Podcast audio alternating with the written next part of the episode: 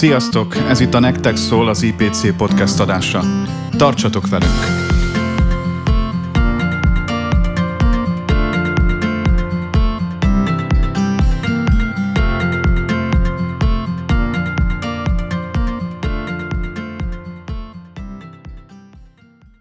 Adventben újra szüljük az Istennel és az emberekkel való kapcsolatainkat, miközben mindannyian ezekben a napokban versenyt futunk az idővel, egymás mellett történik a lázas készület, és az elcsendesedő, tudatos adventi Krisztusvárás is ezekben a napokban történik.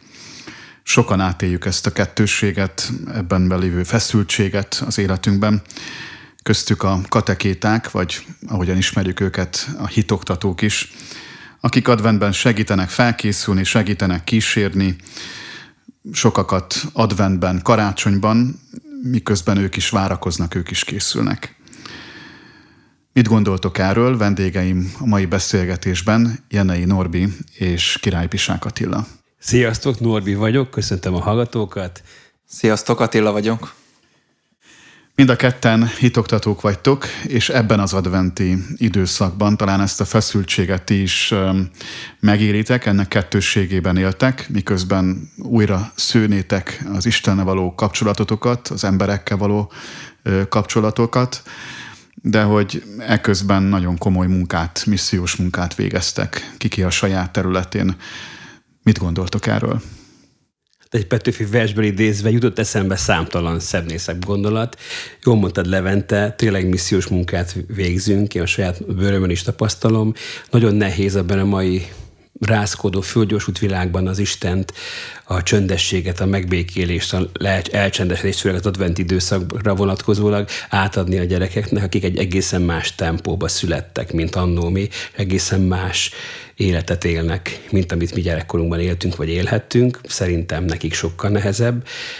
És így viszont nehezebb is átadni bármilyen lelkiséget, bármilyen Istennel való, Istenhez szövődő dolgot. Tehát én ebben látom az egyik nehézséget, és így kicsikét, meg hogy azt nem tudjuk megtalálni igazából azokat a csatornákat, amin keresztül tudjuk nekik ezt adni, és ezeket megtalálni, ez szerintem egy sok ö, erőt jelentő feladat, illetve missziós tevékenység is.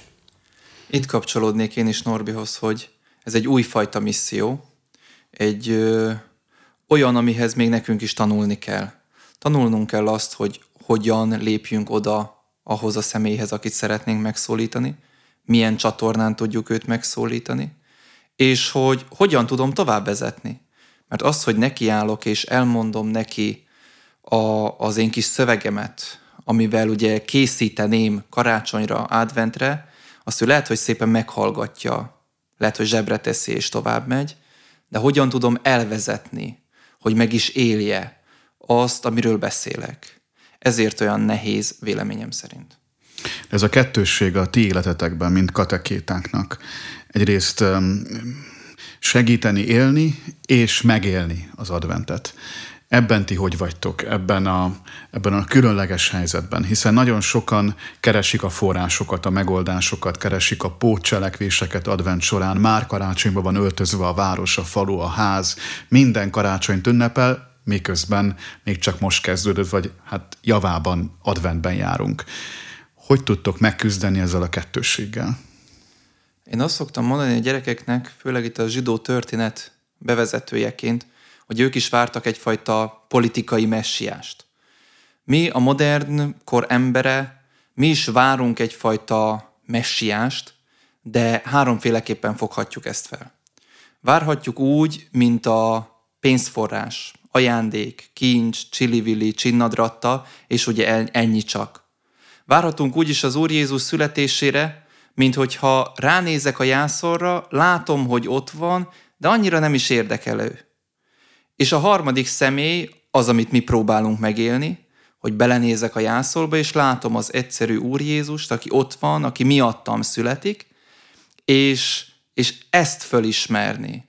Úgyhogy én az saját életemben is igazából erre, tö, erre törekszem, hogy megpróbálni fölismerni azt az egyszerűséget ebben a fényűző, politikai messiás váró világban, hogy hol találhatom meg magamnak csak is azt az Úr Jézust, aki leckét ad nekem szeretetből. Az átélni, megélni igét egy kicsikét, ha úgy viccesen fogalmaznám, akkor én a túlélni igét is használnám, mert ebben az adventi készülődésben nagyon nehéz megtalálni azt az egészséges egyensúlyt, hogy én is föltöltött lélekek készüljek az ünnepekre, és én is úgy tudjam adni a gyerekeknek, meg mindenkinek a, a önmagamat, hogy, hogy az nem üres. És hogy igazán ez a túlélni kifejezés, ez nagyon, nekem ez nagyon így bejön, meg beválik, mert sokszor azt hiszem, hogy ez egy hónap, ez nagyjából arra elég, hogy annyira föltöltekezzek, hogy aztán teljesen nem merítsem magamat. Én kicsikét a, a kiüresedést szoktam még az adventre használni, és pontosan ezért is én már több-több éve kitaláltam azt, hogy soha semmilyen díszítést nem rakok otthon fel a házra. Se bent, se kint egy-egy gyertya maximum, itt megjutok az avatikoszút esetleg, pont azért, mert ez a, te is mondtad ezt a vágyák ugye az emberek a csinálatra is, hogy minden, a, minden szetek után napon már tele van Mikulással, és minden az összes hatalmas rendezvény, nem ez, bocsánat, a, mi ez már a hipermarketek, szupermarketek, és hogy, hogy én ettől próbálom magamat távol tartani, kevesebbet járni ilyen helyekre, kevesebbet járni hangosabb közösségi rendezvényekre vagy terekre, csak oda, ahova esetleg muszáj, hogy valahogy én a csöndben és a lassulásban találom, vagy próbálom megtalálni ugye azt a jászlat, amit keresek egész évben, de főleg az adventben, és beletekinteni meg akkor tudok karácsonykor, hogyha tényleg ezt a végigvittem ezt a vonalat, és tényleg a, úgy adom oda magamat másoknak, hogy teljesen kiüresedjek az ünnepekre. Ti mindketten hitoktatók vagytok, az egyház ugye különböző pontjain, ezt mindjárt elmondjuk, hogy ki honnan érkezett. 180 hitoktató van az egyházmegyében, szinte mindenki itt lehetne, de sajnos csak ennyien férünk be a stúdióba, illetve volt egy harmadik vendégünk, aki el kell áruljuk, hogy itt, itt egy, egy emberrel több lenne a mikrofonok mellett, a Jancsó Brigi, csak éppen beteg lett, és innen is üdvözöljük, de ti, mint hitoktatók, és akkor mondjuk is el, hogy ki honnan érkezett, ebben, a, ebben az adventben miközben miközben sokakat kísértek, segítetek készülni, ti magatok hogyan készültök? Én Kevermesről érkeztem, Békés megyéből, és hát ugye a kísérés az annyi, hogy iskolai programokon, plébániai programokon ugye részt veszünk, és a tanórákon kívül persze, és mind emellett, amit leszűrődik nekem is, mint katekétának, én igyekszem a családommal minél több időt tölteni. A családomban jelen lenni, és ott megtapasztalni azt a szeretetet, amiről, amiről az Úr Jézus tanít bennünket, és ez segít nekem a feltöltődésben. Ez segít a ráfigyelésben, amikor az ember megérzi, hogy milyen jó szeretve lenni. Én Kistelekről jöttem, és Balázs vagyok itt tanár. Ahogy Attila is mondta, az iskolai kötelező letanított órákon kívül rengeteg plusz energiát fektettek abba, nem csak az adventben, egész évben, hogy gyerekeket minél közelebb tudjam az egyházi élményekhez vinni vagy vezetni. Nekem, ami segít a feltöltődésben, az a sokszor a csend otthon. Ha egy kis időm, akkor olvasok, vagy zenét hallgatok. Ez lehet irodalom, szép irodalom, lelki könyvek, vagy bármi. Illetve én is magam ugye zenélek is, gitározom, énekelek, ezért, és a zenekarban, amiben benne vagyok, folyamatosan szoktunk zenei szolgáltat Szent Misén vállalni, az nekem például egy, egy föltöltődési lehetőség, egy forrás, illetve a, énekelek egy kórusba és kistelekkel, és minden hónap, minden advent vasárnapon szoktunk föllépni, meg karácsonyi koncert, meg gyertyűtás, meg én a gimnáziumban is tanítok magyart éneket, és ott is, ott is van nagyon sok ilyen fölépés lehetőség, és ezek nekem érdekes, hogy energiát visznek, és mégis feltöltő elemeknek számítanak. Meg igazából, ami segítene néha, az a sok alvás, de arra sajnos nincs lehetőség. Mind a ketten katekéták vagytok, ahogy hallottuk. Ezt azért tegyük rendbe, hogy mit jelent katekétának lenni, hiszen a köznyelben, a hétköznapi beszélgetésekben talán az egyházi emberek, vagy egyházhoz kapcsolódó emberek között is ritkán használjuk, vagy mondjuk ki így, hogy katekéta. Inkább a hitoktató megnevezést szoktuk használni beszélgetésekben. Mit jelent az, hogy katekéta? Te, mint katekéta. Ki vagy te, mint katekéta? Nem olyan régen a kongresszuson, a kateketikai kongresszuson ezt nagyon szépen kivesséztük és megnéztük, hogy ki is az a ki is az a katekéta, vagy mitől lesz valaki katekéta. Nem kimondottan a könyvekből kérdezem, hanem hogy neked szerinted a saját szavaiddal, a szívedből mit mondasz ki, amikor azt mondod, hogy én katekéta vagyok?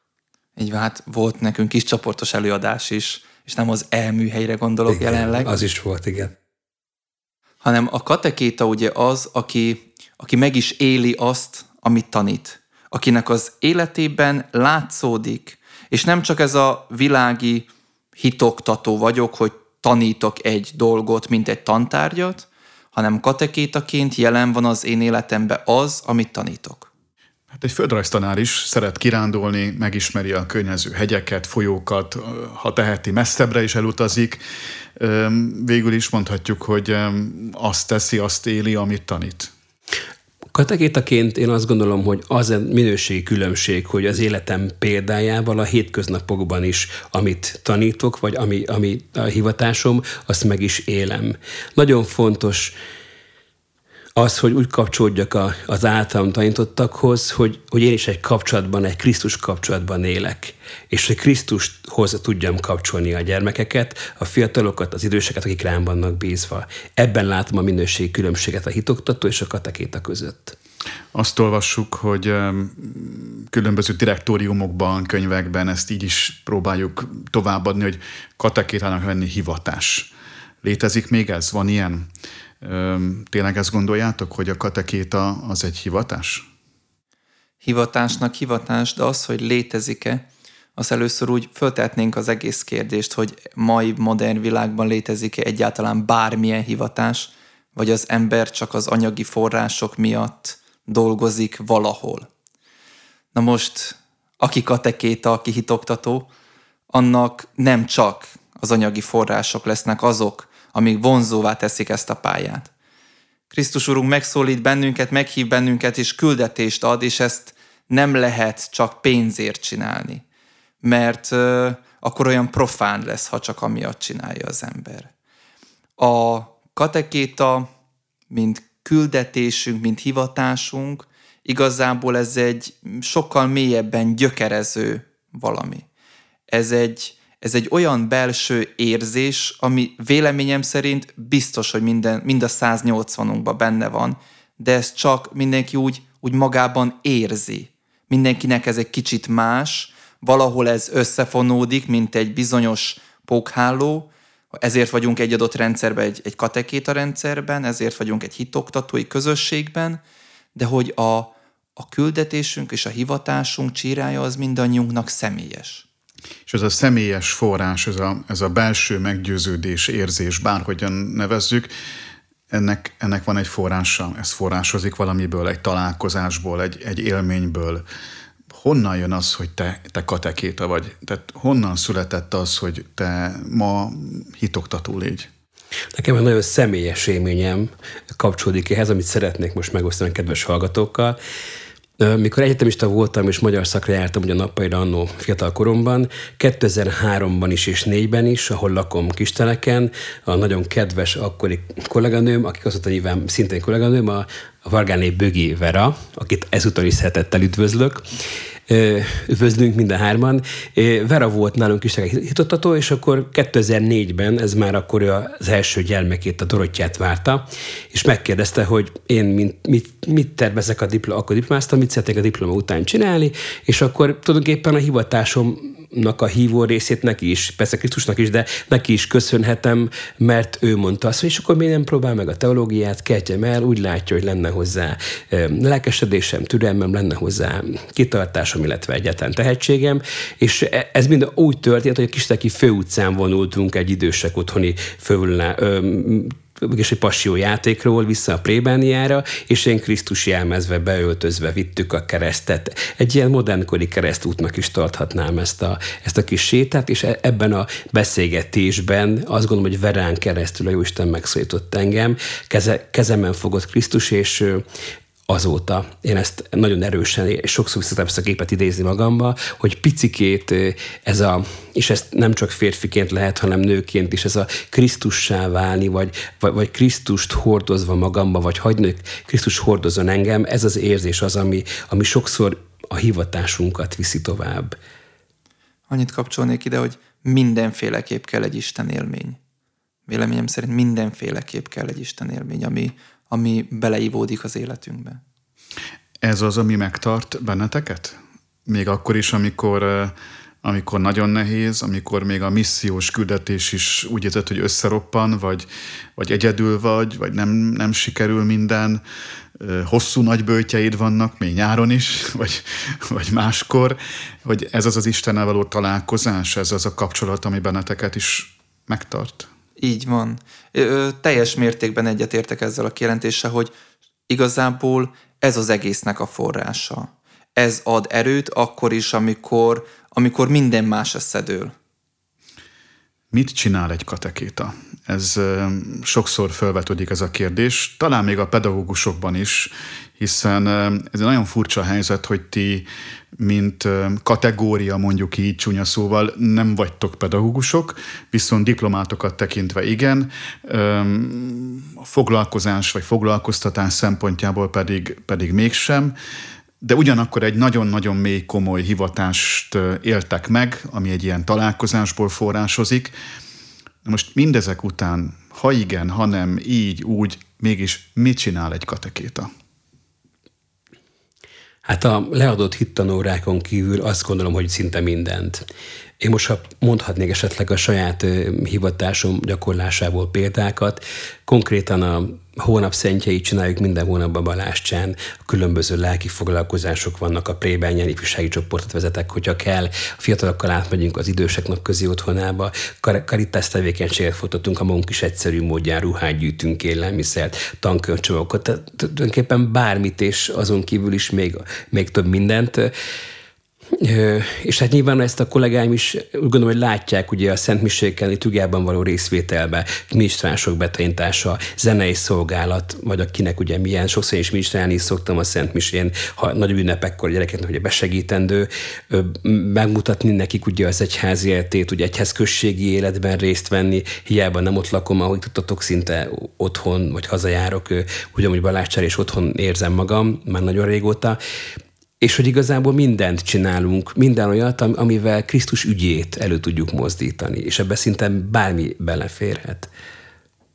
Bárki szeretné megnézni, hogy hogyan él, vagy mit csinál egy katekéta, akkor én szívesen fogadom magam mellé, jöhet velem egy 24 órába végignézni. Egy valóságsót Egy valóságsó, így van. Nagy siker lenne. Ugye hát, hogy mit csinálunk a hittanórákon? Hát van, amikor élményt adunk, van, amikor untatjuk őket és elalszanak, Ugye, de ez emellett, emellett, ugye, hogy Norbi is mondja, hogy kivisszük a tanítást ugye világba, a világi embernek, és hogyha már itt ilyen személyes példákat hozunk, akkor én annyit tudok most megemlíteni például itt a, az advent kapcsán, hogy elindítottuk kevermesen először a könyvtárral az adventi ablakokat, annak a szervezése folyt éppen most hétvégén a legjobb barátaimmal és a családommal, feleségemmel együtt körülbelül olyan 300-400 darab linzert fogunk sütni a rászorulóknak és az időseknek, és ezzel próbáljuk meg egy kicsikét megajándékozni őket,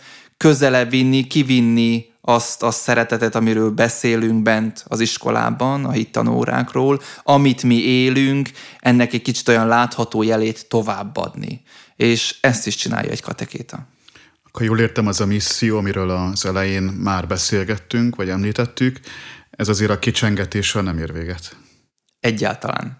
Lehet, hogy akkor kezdődik. Igen, azt mondtam, igen, valószínűleg akkor kezdődik, mert a hittanóra az egy megtartott óra, megcsináljuk lelki dolgokkal, foglalkozunk, zenélünk, vers, mese, amit akarunk, minden játék is lehet benne. Persze tényleg, én szoktam például dogákat íratni, feleltetni. Tehát én komolyan veszem azt, hogy, hogy, hogy az imádságot is tudják, a anyagot tudják, az apró, nyilván legfontosabb dolgokat, de azokat tudják a gyerekek, és amikor kicsöngetnek, tulajdonképpen akkor is katekéta vagyok, hiszen ez is egy személyes példa. Az iskolában, amikor megérkezem ugye máshonnan, az udvaron hát percekbe telik, mire be tudok jutni az épületbe, mert a gyerekek oda szaladnak. És a gyerek az, az az mindig érzi azt, hogy ki az, akiben van valami olyan több, vagy olyan jó, ami neki szükséges vagy hiányzik az életéből. És én ezt látom, hogy például a szünetekben, az ebédlőben, mindenhol, mikor látják, hogy a evés előtt keresztet vetek az evés után, ezek az apró kis pici tanúság tevéseink, amik katekétává is tesznek mi bennünket.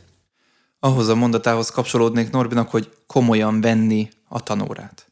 Találkoztam én már olyan hitoktató kollégával, aki a tanórákat annak vette, hogy együtt időtöltés. El vagyunk, bemegyünk, eltelt a 45 perc és kijövünk. Véleményem szerint, hogyha már egy ilyen intézményes keretek között tanítjuk a hittant, mint tantárgyat, akkor teljes mértékben nekünk, hitoktatónak feladatunk komolyan venni a tantárgyunkat. Mert ha nem veszem komolyan, és csak úgy túl akarok lenni, akkor miért várom el, hogy a gyermekek, akik rám vannak bízva, azok majd komolyan vegyék?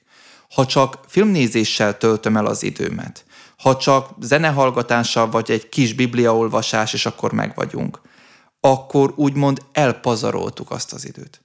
Véleményem szerint, ha már tanóránk van, akkor az legyen egy hittanóra teljes mértékben írjunk dolgozatot, feleljünk, adjuk meg neki a normál keretét, és emellett persze neveljük a hitre. Emellett ugye az evangélium üzenetét is adjuk át neki. De hogy ne játsszuk el a lehetőségeinket, mert ha mi komolytalanul állunk ezekhez a dolgokhoz, akkor a ránk bízottak is pontosan ugyanolyan komolytalanul fogják, fognak hozzáállni. És ahogy mondtad, Norbi, hogy például ilyen apróságokkal, hogy keresztvetés, az ebéd előtt, ebéd után, vagy egy köszönés, vagy egy, vagy egy olyan csak, hogy a, az idősebb kolleginát előre engedem-e az ajtón. És ez mind-mind-mind tükör a gyerekeknek, ugye, és megmutatjuk azt, hogy hogyan kell. Így tudunk példát adni. A gyerek ezt látja, és ebből is tanul. És például egy személyes ott nálunk kevermesen minden egyes gyerek, ha vallásos, ha nem vallásos, még az utcán is, még a boltban is dicsértességgel köszön. És én nem az, hogy ezt elvárom, egyáltalán nem várom el, hanem annyira megszokják, hogy a hitoktatónak így kell köszönni. És ez nekem teljesen jól esik, amikor az utca túloldaláról köszönnek, és nem szégyellik megvallani a hitüket más nem vallásos barátaik előtt. A katolikus iskolában, vagy éppen egy, egy olyan hittanórán, ahol, ahol mondjuk nem katolikus közegben történik, nem iskolában tanítunk, úgy szoktunk fogalmazni, hogy az egész embert akarjuk nevelni. Tehát, hogy a, a hitoktatás nem egy, nem egy szelete a, az életünknek, vagy nem egy részét akarjuk formálni az életének, hanem az egész embert. Mi a legnehezebb a hitoktatásban? Mi, a leg, mi, mi az, amit, amit nagyon nehéz átadni, amivel sokat küzdesz a hétköznapokban, hogy átmenjen, megtanítsd, átadd?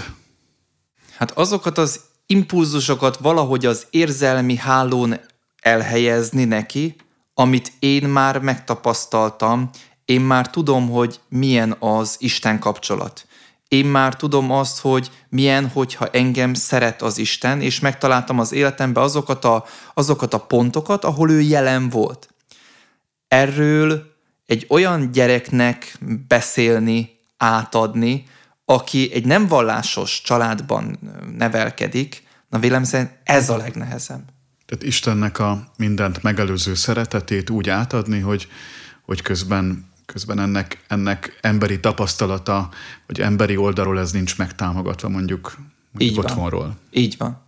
És ehhez még hozzáfűzném, amit én gondolok erről, hogy a, a szentségi életnek a, a gyakorlati megvalósítását, illetve maga a szentségekhez zárulást nagyon nehéz olyan gyerekeknek átadni, akinek ugye a családja nyilván abszolút ezt nem tartja fontosnak, és sem meg nincs keresztelve, soha nem járt templomba, csak a kötelező iskolai miséken vesz részt. Magát az egész liturgiát, ennek, a, ennek az örömét, ami ebből fakad, ezt, ezt egyszerűen nem lehet átadni. Egyre kevesebb gyereknek lehet átadni, és azt látom én is, meg egyre nehez, akinek át lehet is, egyre nehezebb. Mert mi egy olyan tantárgyat, vagy lelkiséget, vagy bármit képviselünk és tanítunk, ami a mai világnak a szöges ellentéte. Pont most volt az egyik órán gyerekek, erről beszélgettünk, hogy lenyugodni, elcsendesedni, megbékélni, egymásra figyelni, magunkra figyelni, szinte lehetetlen a mai világban a gyerekek életében, és megyünk szembe egy ilyen állandóan vibráló, vildogó online élettel, onlineból gyökerezik, szinte beleszületik az online világba, két korától kezdve telefongépet nyomkod. Nagyon nehéz ez mellé oda tenni egy olyan Krisztust, aki az mai világnak majdnem, hogy az ellentéte. És ezt én nagyon nehéz, egyre nehezebbnek látom. De azt gondolom van szépsége is a hitoktatásnak. Tehát, hogy a, az online világban az élő Krisztust megtapasztaltatni, ezt, ezt ilyen, kicsit úgy mondanám, hogy ilyen, ilyen mégis, ö, mégis cselekedett, tehát mégis megpróbálom, mégis újra kezdem, mégis kitartok katekétaként. És hogy ennek biztos, hogy vannak szépségei is, tehát rengeteg nehézség, kereszt, küzdelem. Milyen szépséget ö, hozol magaddal a, a katekéta létből, évekből?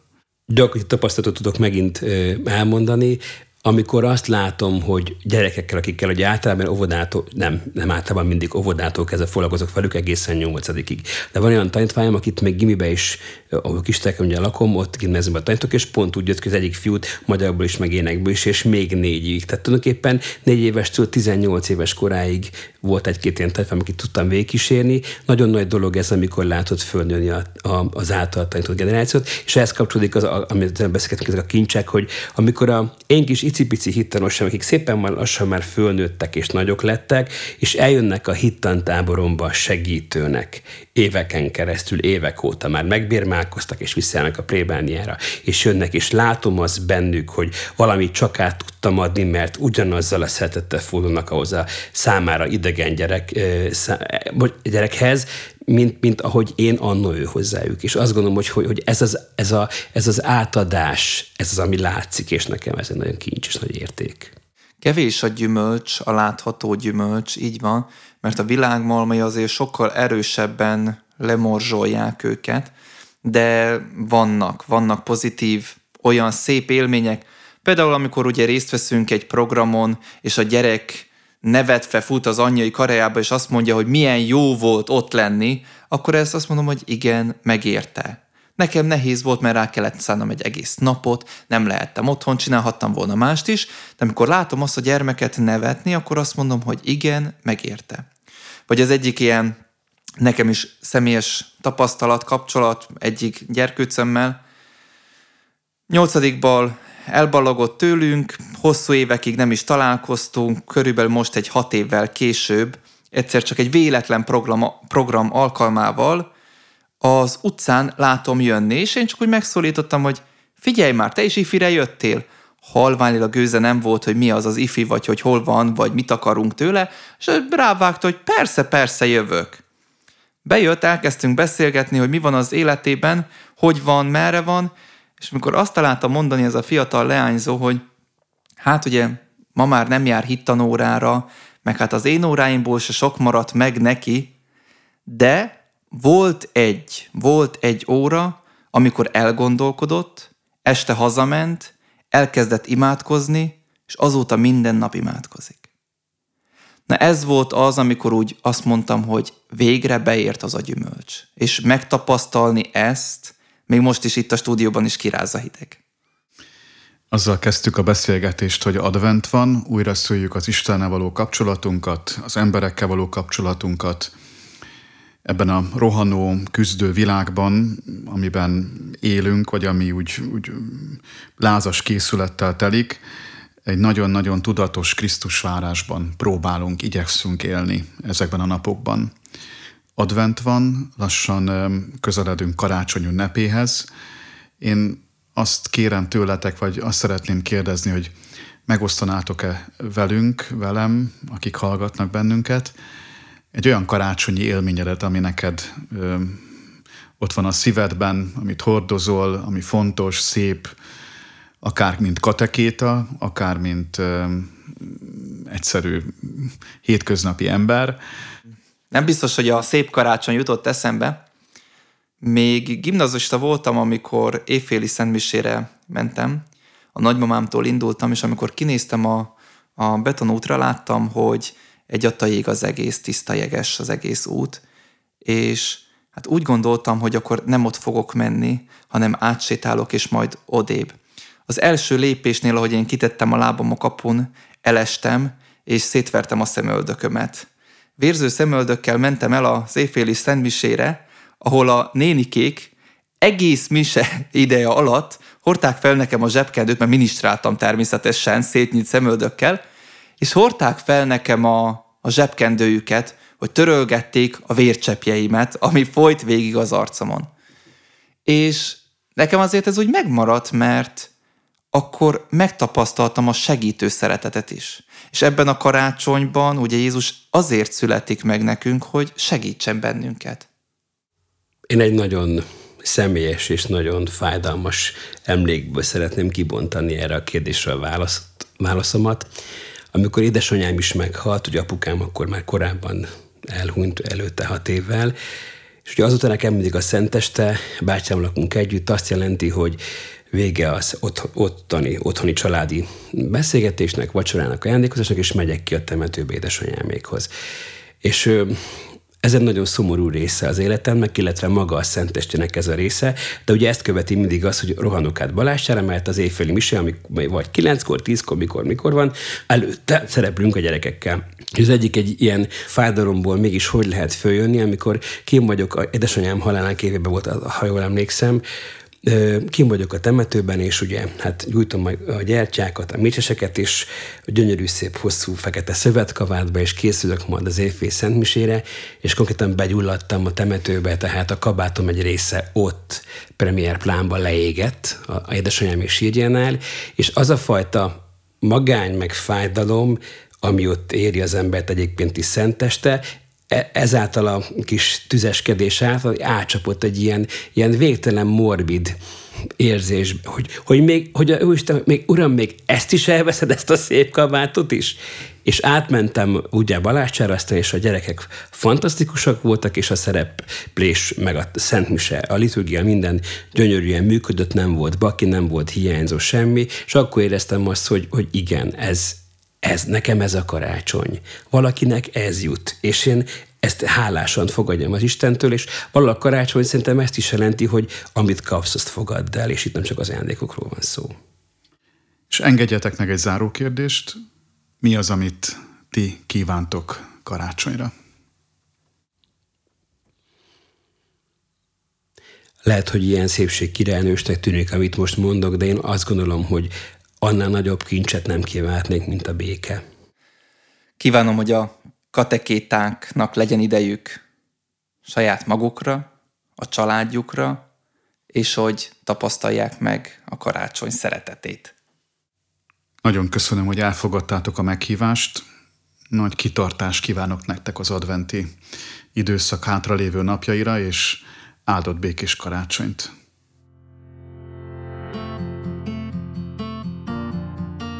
Elköszönünk a hallgatóktól, akik bennünket követtek.